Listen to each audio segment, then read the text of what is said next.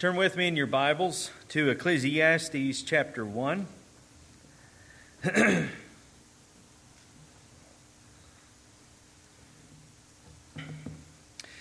Ecclesiastes chapter 1, our text will be verses 12 to 18, which is the end of the chapter.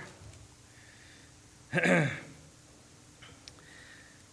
of course, the, the first portion of this first chapter really doesn't give a, a whole lot of joy or a whole lot of peace, a whole lot of hope apart from the Lord, but it is Solomon really looking at the human condition, looking at humanity, looking at life altogether. What does it mean? What's the purpose?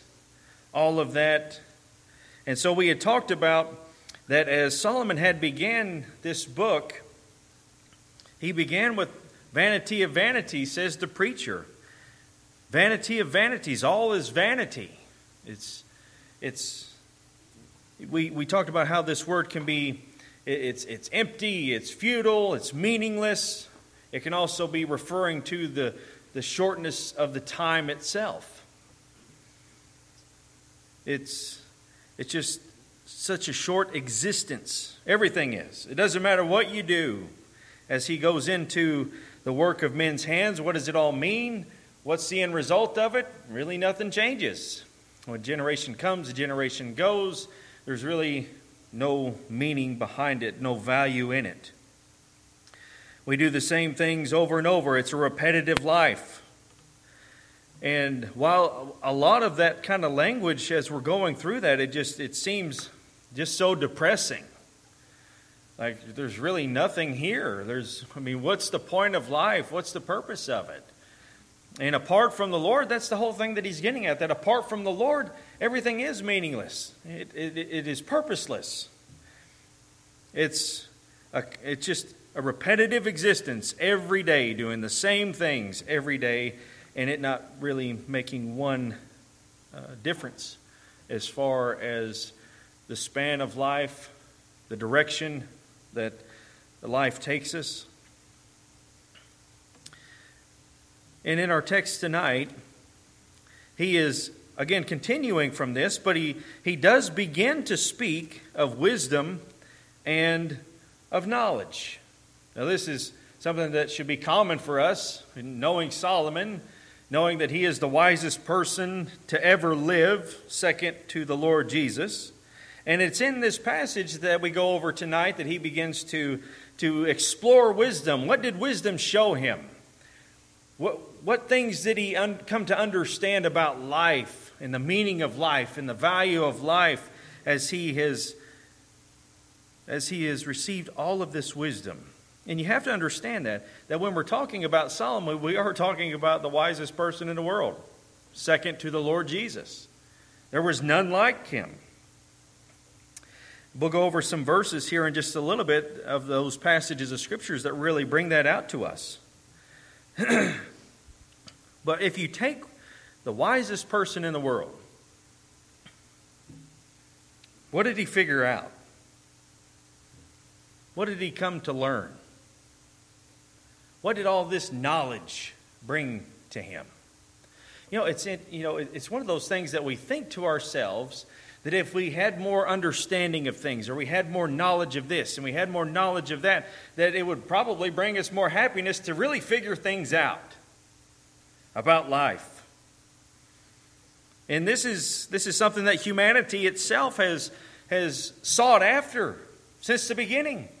I mean, you think of some of the guys that we were talking about last week. Some people will be remembered, the majority will not, but some of those that were remembered in history are some of the, from a human standpoint, from a worldly standpoint, some of the great philosophers of the past. Why, why were they known? Why are they known? What, what kind of a name did they make for themselves? And they were seeking after wisdom. They're lovers of wisdom, they're lovers of knowledge. They're trying to understand the world. They're trying to figure it out, and people are, are flocking to them and flocking to their philosophies just to try to understand things to, to a better degree, thinking that if we understood things better, our lives would be better, society would be better, culture would be better. They follow these men and even philosophers of today to seek to understand what is all of this about? Why are we here? What is our purpose? What is, what is our destiny? And they're, and they're tasked with giving the answers, these philosophers are, that, which always end up falling short. They're always inadequate answers because somebody's going to come thereafter and either contradict what this one said or build upon it, showing that it was not sufficient. It's always striving after the wind, as Solomon will tell us. Trying to lay hold of something that is impossible to lay hold of. You think of two in particular. You, th- you think of Plato and you think of Aristotle. Aristotle being the student of Plato, and what does Aristotle do after he, he becomes the guy? Well, he's contradicting a lot of things that his teacher just said. And people are looking now to him. They're hearing something different, and then somebody else comes along and they're looking after them, trying to figure out the answers of life and the meaning of it all, thinking again that this will help us in, in, in the advancement of society or whatever. But what did Solomon figure out? Gaining all this knowledge that no one else would have. And that's what we're going to look at tonight. And really, in our text tonight, there are two particular reflections that Solomon brings out for us uh, that we will see in our text. So, if you would, please stand for the reading of God's Word. We will begin in verse 12 and read through the end of the chapter of God's holy, inspired, inerrant, authoritative Word. Verse 12 I, the preacher, have been king over Israel in Jerusalem, and I set my mind to seek and explore by wisdom concerning all that has been done under heaven. It is a grievous task which God has given to the sons of men to be afflicted with. I have seen all the works which have been done under the sun, under the sun, and behold, all is vanity and striving after wind. What is crooked cannot be straightened, and what is lacking cannot be counted. I said to myself, Behold, I have magnified and increased wisdom more than all who were over Jerusalem before me, and my mind has observed a wealth of wisdom and knowledge. And I set my mind to know wisdom and to know madness and folly. I realized that this also is striving after wind, because in much wisdom there is much grief, and increasing knowledge results in increasing pain. Let us pray together. Father, we thank you for your word, and we pray that as we work our way through this passage tonight, that the Holy Spirit of God would give us a greater understanding and give us the ability to apply what we learn. Father, we recognize that anything that we learn in your word, that it is only in the power of the Spirit that we can understand it as fully as we can and begin to set it in our lives. We pray that you would do a mighty work within us and help us to look unto Christ Jesus and to rejoice in Him who has called us from darkness into His marvelous light. You be the praise, the glory, and the honor. In Jesus' name we pray. And all God's children said, Amen. Please be seated.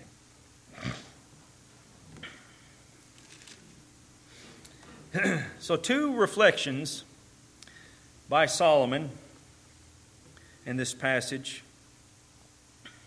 It really has a pattern to it. He gives a particular reflection and then he sums it up with a proverb. He gives another reflection and sums it up with a proverb.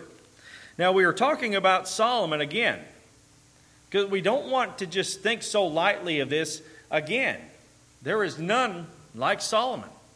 If you hold your place here in Ecclesiastes and turn with me to 1 Kings chapter 3, we'll look at just a few verses here just to get a, a better idea, a better understanding of the man who is writing this. So in 1 Kings chapter 3, we'll read verse 12 and then we'll jump to chapter 4. Excuse me, verses 11 and 12, we read that God said to him, Because you have asked this thing, meaning wisdom, and have not asked for yourself long life, nor have asked riches for yourself, nor have you asked for the life of your enemies, but have asked for yourself discernment to understand justice. Behold, I have done according to your words. Behold, I have given you a wise and discerning heart, so that there has been no one like you before, nor shall one like you arise after you.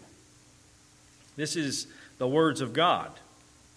In chapter 4, beginning of verse 29.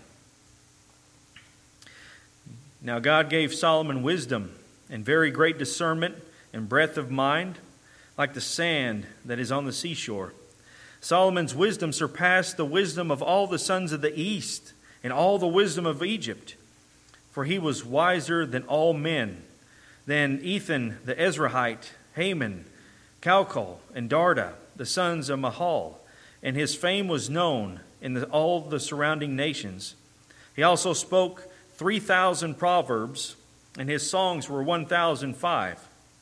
He spoke of trees, from the cedars from the cedar that is in Lebanon, even to the hyssop that grows on the wall. He spoke also of animals and birds and creeping things and fish. Men came from all peoples to hear the wisdom of Solomon, from all the kings of the earth who had heard of his wisdom. And turn with me to chapter 10 of 1 Kings, and we will read verses 23 and 24. Again, listen to this language. This is language that is expressing to us the wisdom of Solomon in comparison to every other in existence. So King Solomon became greater than all the kings of the earth in riches and in wisdom. All the earth was seeking the presence of Solomon to hear his wisdom, which God had put in his heart. There's none like him before, there's none like him after. He's greater than the sons of the east, those of Egypt.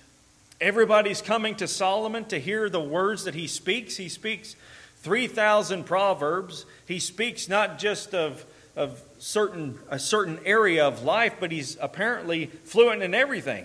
He speaks of animals, he speaks of all kinds of creeping things, he speaks of trees, everything. God gave him wisdom concerning all of life, at least from the human standpoint of things.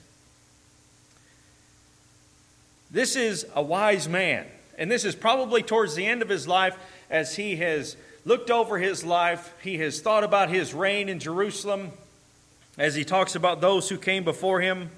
He was greater in wisdom than all of them.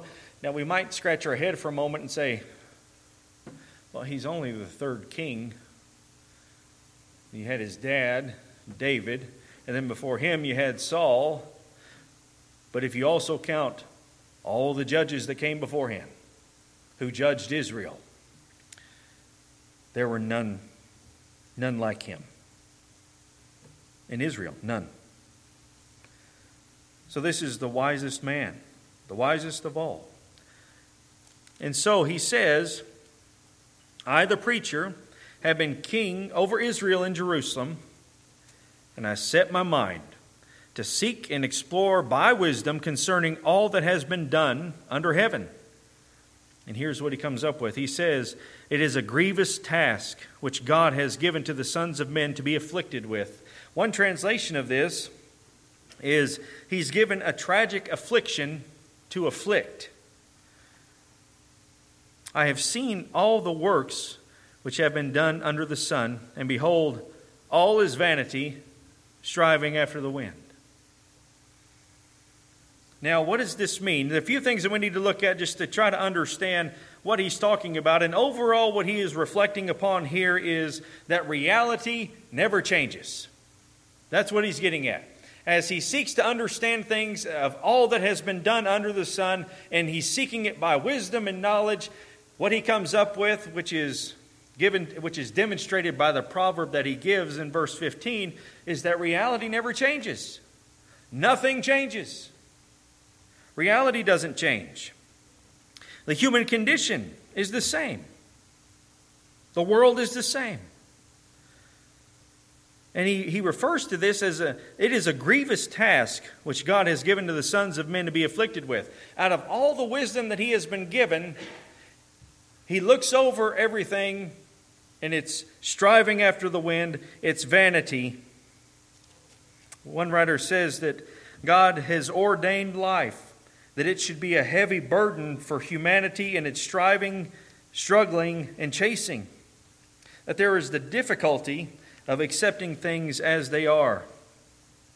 That even the highest wisdom that is given to man cannot change reality.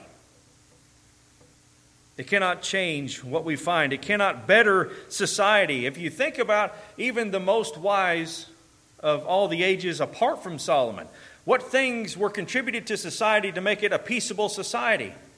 It can't be done. Any culture is going to have its struggles and have its pains and have its sufferings. There's no amount of wisdom that's going to change anything in reality. That's why he's, he's saying these words. I've seen all the works which have been done under the sun, and behold, all is vanity. That human wisdom cannot straighten out anything pertaining to life. Now, why can't it? Why can't we advance so far in order to make things better? To live peaceably and all this sort of thing that, that people come up with, this utopia that so many philosophers have sought after. You know, it's interesting that you always find, especially in these sci fi movies, that you have, you know, the, the aliens or whatever, and they always have the same, the, the same description about them. They're far more advanced than we as if being far more advanced is going to improve the human condition or to improve society as a whole. That's what they're seeking after. They, they grant it to a fictional society of aliens or whatever, but that's what they're after.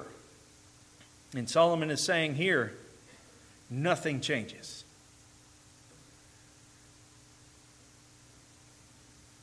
Nothing's going to change. Why? It's the key to that is understanding that it is God that has given this affliction to the sons of men. Now, if we hold our place there and just kind of be reminded here in Romans chapter 8, what the scripture says.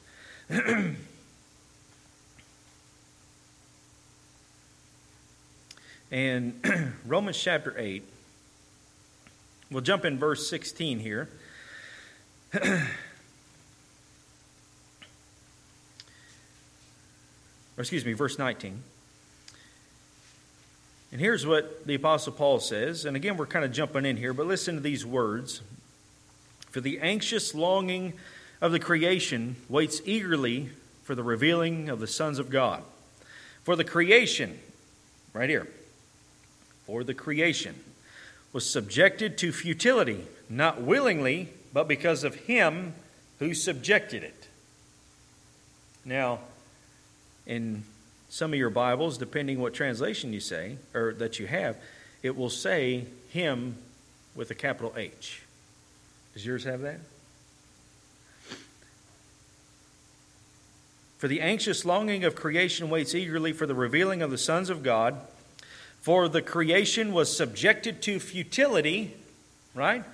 And futility is one of the translations that you can that you can translate that word vanity, vanity of vanities. It's it's futility. Paul says that creation was subjected to futility, not willingly, but because of him who subjected it. And this is putting this on as a, as a result of the Lord and where did this happen? What are we talking about here? We're talking about that the human condition cannot change. Nothing is going to get better as far as the human condition itself. No advancement of wisdom is going to change anything because when man fell, God cursed man and creation. And man now strives after the wind.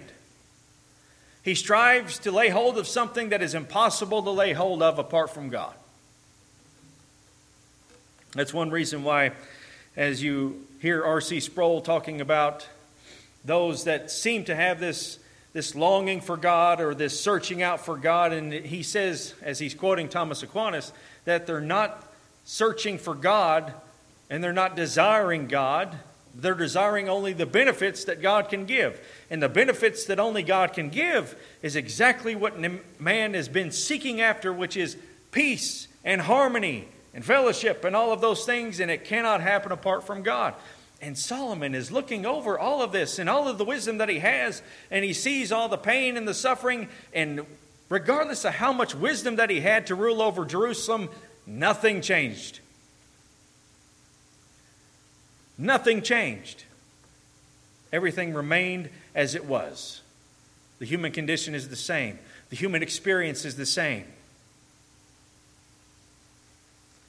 And that's why he, he says, after reflecting upon that very thing, that the highest human wisdom can't change reality.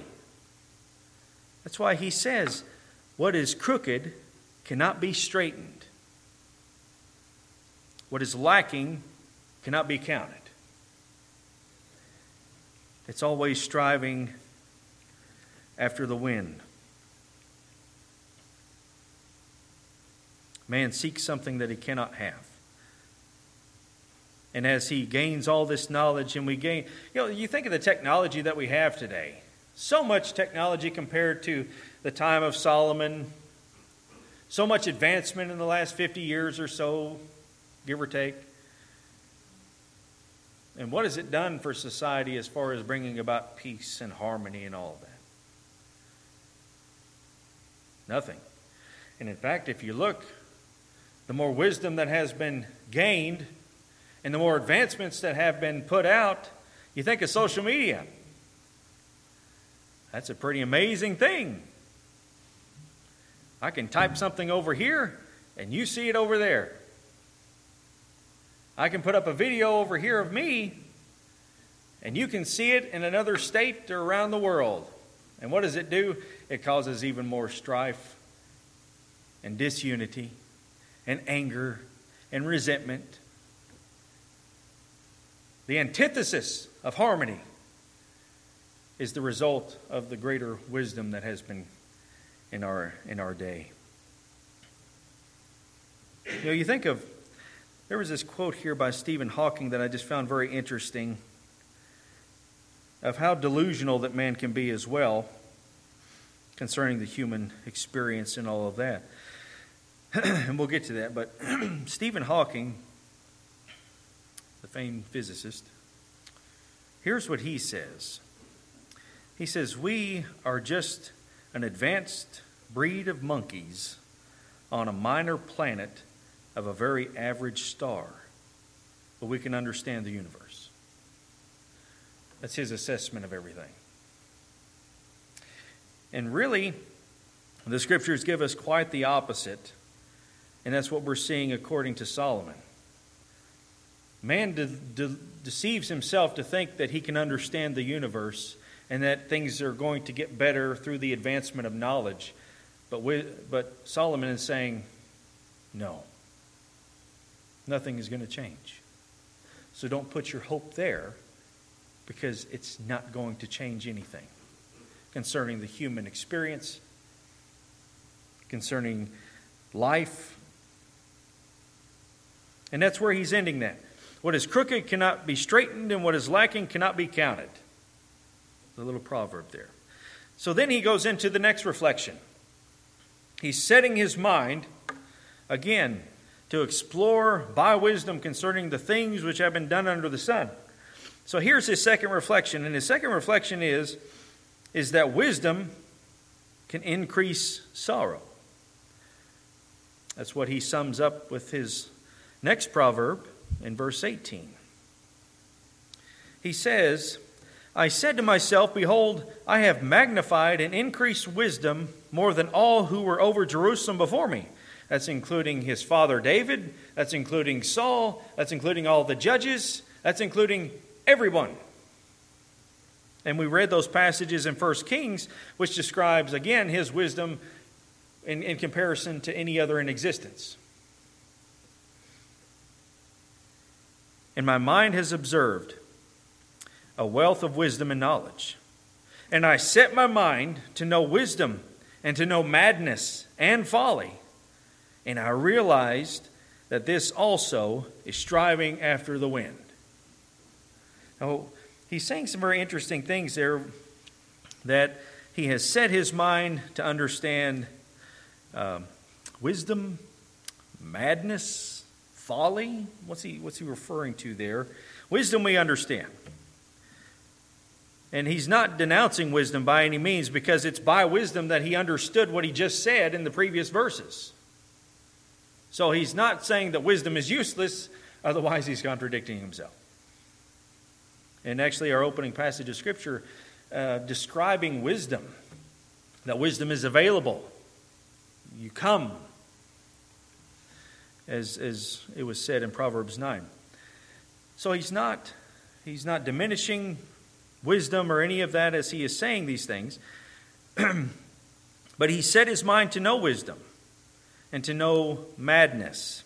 And this carries the connotation of, of boastful arrogance that is set against the Lord. And folly.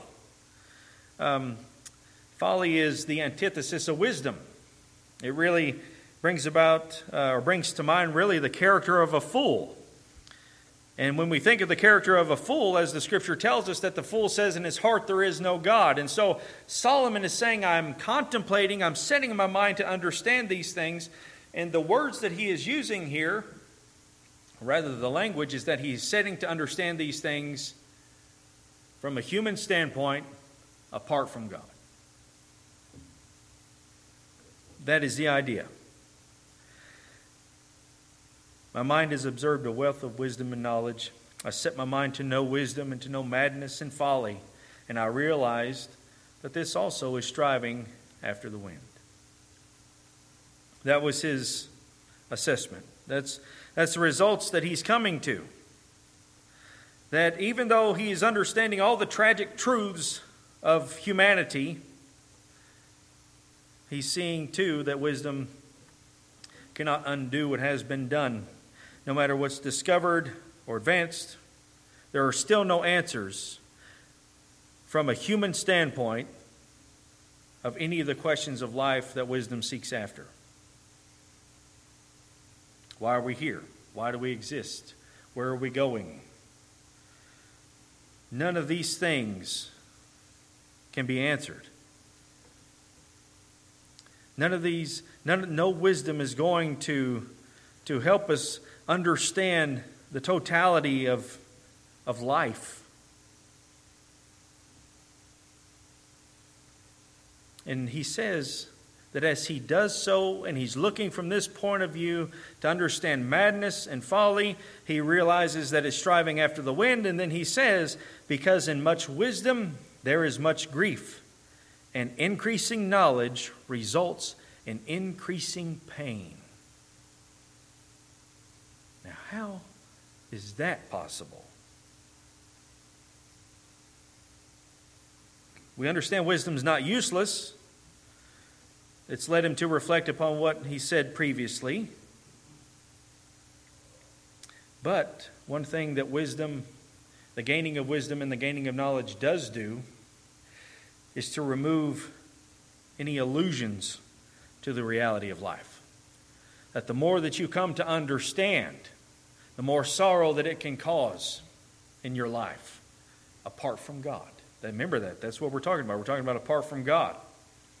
That's why, if we for some of the ones that we had talked about last week, that's why when you have these philosophers who are trying to seek out the answers of everything and they realize, I don't have any. I don't have any answers. I can't tell you why we're here. I can't give you any, any of those, the, those answers that our heart longs to know. I don't have it. That's why they fall into despair.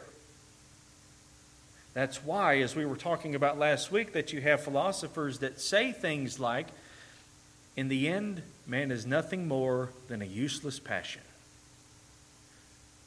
The fact that we exist is absurd. Why do they come to those conclusions? Because apart from God, there's, there's no meaning, there's no value. Seeking after wisdom of the, of the reality of life leads you to that. It leads you to despair. There's nothing to look forward to. There's nothing that encourages us to get up every day. There's nothing that encourages us to do anything because what is the meaning of it all? It's all vanity of vanities. It's striving after the wind.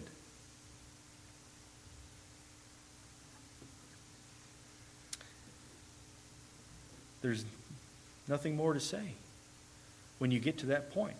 What more can you come up with? What other wisdom can you achieve that's going to give you a different outcome of the reality of life? And that is one reason why you see that there are a lot of unbelievers who don't want to hear anything about the Christian position of life because, one, they don't believe in God, and they choose to believe a lie because they don't want to know the truth. That's why the scriptures tell us in Romans 1 that they suppress the truth in unrighteousness because they don't want to know. Because knowing the reality of things only brings despair and sorrow to them. That's why they just don't want to know. I was reading in uh, one of the commentaries, there was a, a guy, I think I can't remember if he was earlier part of the 20th century. I'd have to look it up again. Um, but he, uh, he is autistic, or he was autistic, and he set a record, uh, I think in Britain, um, for, for he, he didn't make any mistakes when he was quoting the number of pi. He didn't just start at he stop at 3.142 as many of us do, but he kept it going on for 22,000 characters or whatever it was. And he was very smart, obviously, to be able to do something like that. He would he he learned uh, the language of, of, of Iceland in like a week. I mean, he's that smart. And then he was, te- he was saying this that he had laid down on the floor, he's looking up at the ceiling, and he's allowing his mind to just try to understand the universe, to go to the deepest recesses of space that his mind could take him. And when he got there, he said it, it made him sick. And it actually made him physically sick. Because what was the end of, of his journey? Nothing.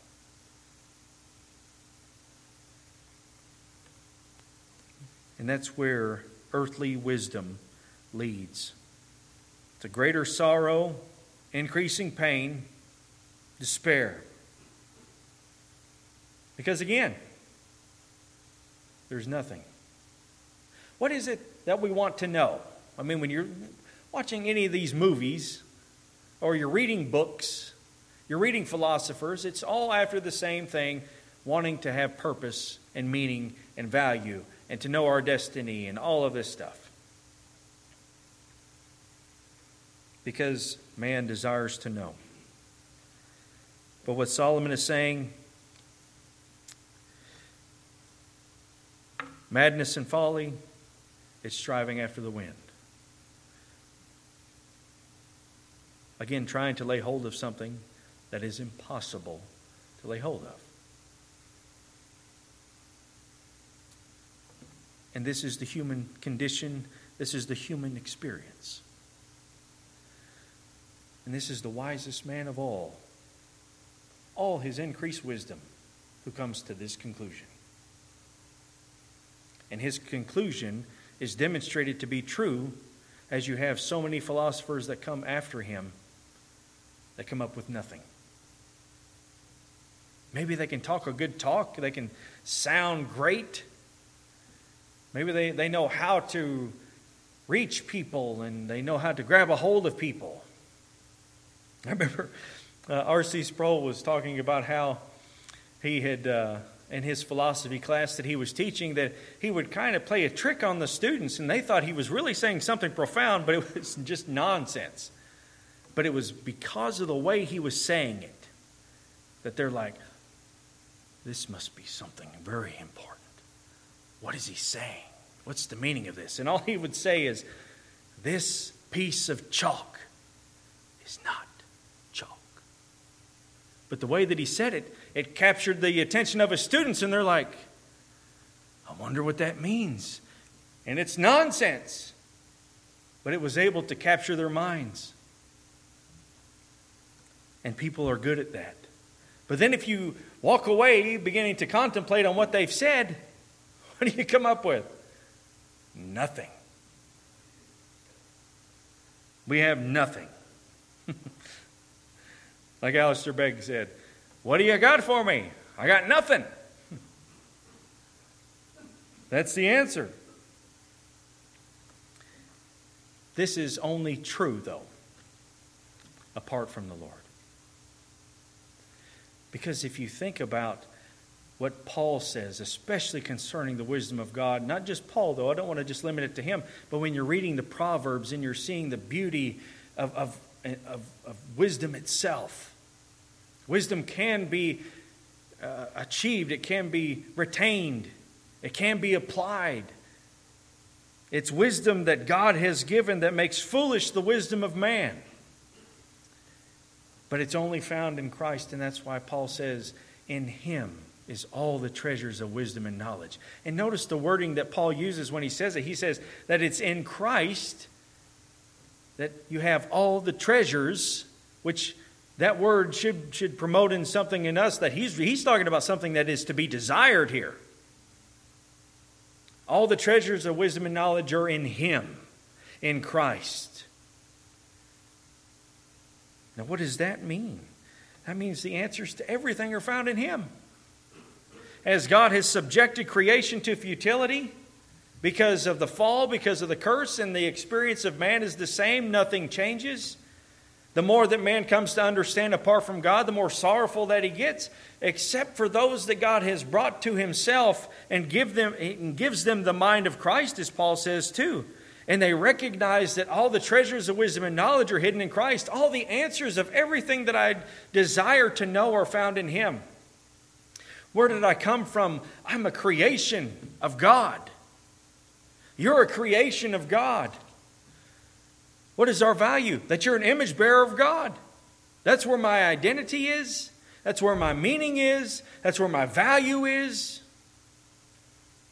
It's all found in Him and that He has set me on a path as He has written His law in my heart, and He gives us the written Word of God that I have a true understanding of what society could be. Because we have an objective foundation to understand what is truly right and what is truly wrong. And so we can have that picture in our minds. What is it that is necessary to have that perfect utopia that everybody desires after, and it can only be in the converting power of the Holy Spirit to give us the mind of Christ, to put His law in our hearts that we all follow it, and that ain't going to happen until the new heavens and the new earth, but it will be achieved. And that's our destiny. That's where we're going. The destiny of man is determined by the Lord. It's not something that is a shot in the dark. It is the Lord who has determined the destiny of every single person in existence and that is where he is moving us towards. And so we can we have meaning in this life and we see the value of this life we see the gift of this life. And life is truly a gift. It's not a gift just because you think to yourself well i only have one time around so i better make it good it is a gift because a holy God has created you to be in this place at this time to do this very task in His name for His glory that He will reward you with later on in eternity of things that you really didn't accomplish on your own, but He's going to reward you anyway. And so there is meaning and there's purpose and there's value in everything that we do because we see that it's not striving after the wind. Everything that God has set his people to do has purpose, has eternal value. And we can see all of this through eyes of faith that have been granted to us through the Holy Spirit of God who gives us the mind of Christ. I understand. We can understand why things are the way that they are. Why is there suffering in the world? Why is there pain in the world? Why are there evil people in the world? Why can nations not get along? Why is there death? And we understand why. We get it. And we understand it because God has given us His Word to understand these very things. That we're seeing through the lens of the Scripture. We understand because of the Scripture and the Holy Spirit giving us understanding. So, for the believer, the very things that we are talking about are not true of the believer. It's almost as if you could almost put in there like, like the first psalm how the first psalm describes the, the, the, righteous and all that the righteous does. And then you have that emphatic language that is in the Hebrew when it gets contrasting to the wicked, and it says, Not so, the wicked. And when you think about all of the blessings that we have in Christ, because in Him are all the treasures of wisdom and knowledge, and you get to what Solomon's saying here, and what is Solomon saying here? Not so, the wicked. Do you realize that even quoting a man like Stephen Hawking, as brilliant as he was from a human standpoint, that for those that are in Christ are more wise than this famed physicist because they can understand all of life much more than what he could. His assessment of life is where advanced monkeys What the scriptures tell us is no, you're a creative act of God. You're an image bearer of God. Your identity is found in Christ, not in what you do.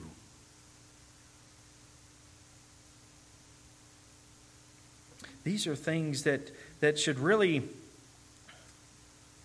help guard us and help guard us from the allurements and the enticements of the world itself because it seems as sometimes that the world can say something or the world can present something and you think to yourself, wow, that is so neat, that is so nice. If only I had that as well, because those are the things that the, the unbelieving seek after. They seek after everything that they can just to try to have peace in this life and everything else. They're, they're always trying to, to gain they're always trying to come up with new things to better life, whether it's to, new ways to make more money or be debt free sooner, lose weight faster, have an overall better health. They always come up with new things that can make you happy. And there's so many more than that. Those are just some that you just begin to think of. And you think to yourself, yeah, if I had that, I would be more happy. But if we read the, the words of, of Solomon here, not so. The things of the world. They're not going to bring you what you desire because what you desire is only found in the Lord. That's why if you are satisfied in Him and you're striving to be satisfied in Him, that you're not going to be lured out with other enticements that will tell you that you can be more happier over here. No, my happiness is found in Him. That's why, that's why the Apostle Paul could be content in whatever state that he was in, whether he had or whether he didn't. It didn't matter because his happiness, his joy, his peace, his hope, everything that he desired was found in the Lord. And if we can also do that, just to, to say this as well, the more that we can be satisfied in Him, the more that the Spirit of God will help us to overcome the various sins that we struggle with. Not to extinguish them, we're always probably going to battle with them. But the more that the Spirit works in our hearts to be more satisfied in Him, that's where our source of joy and satisfaction and pleasure and everything else will be found to keep us and guard us.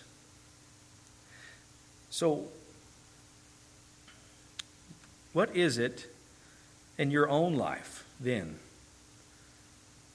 that you think will bring you happiness? And do you recognize the truth of what Solomon is saying here that it's not going to be found anywhere else?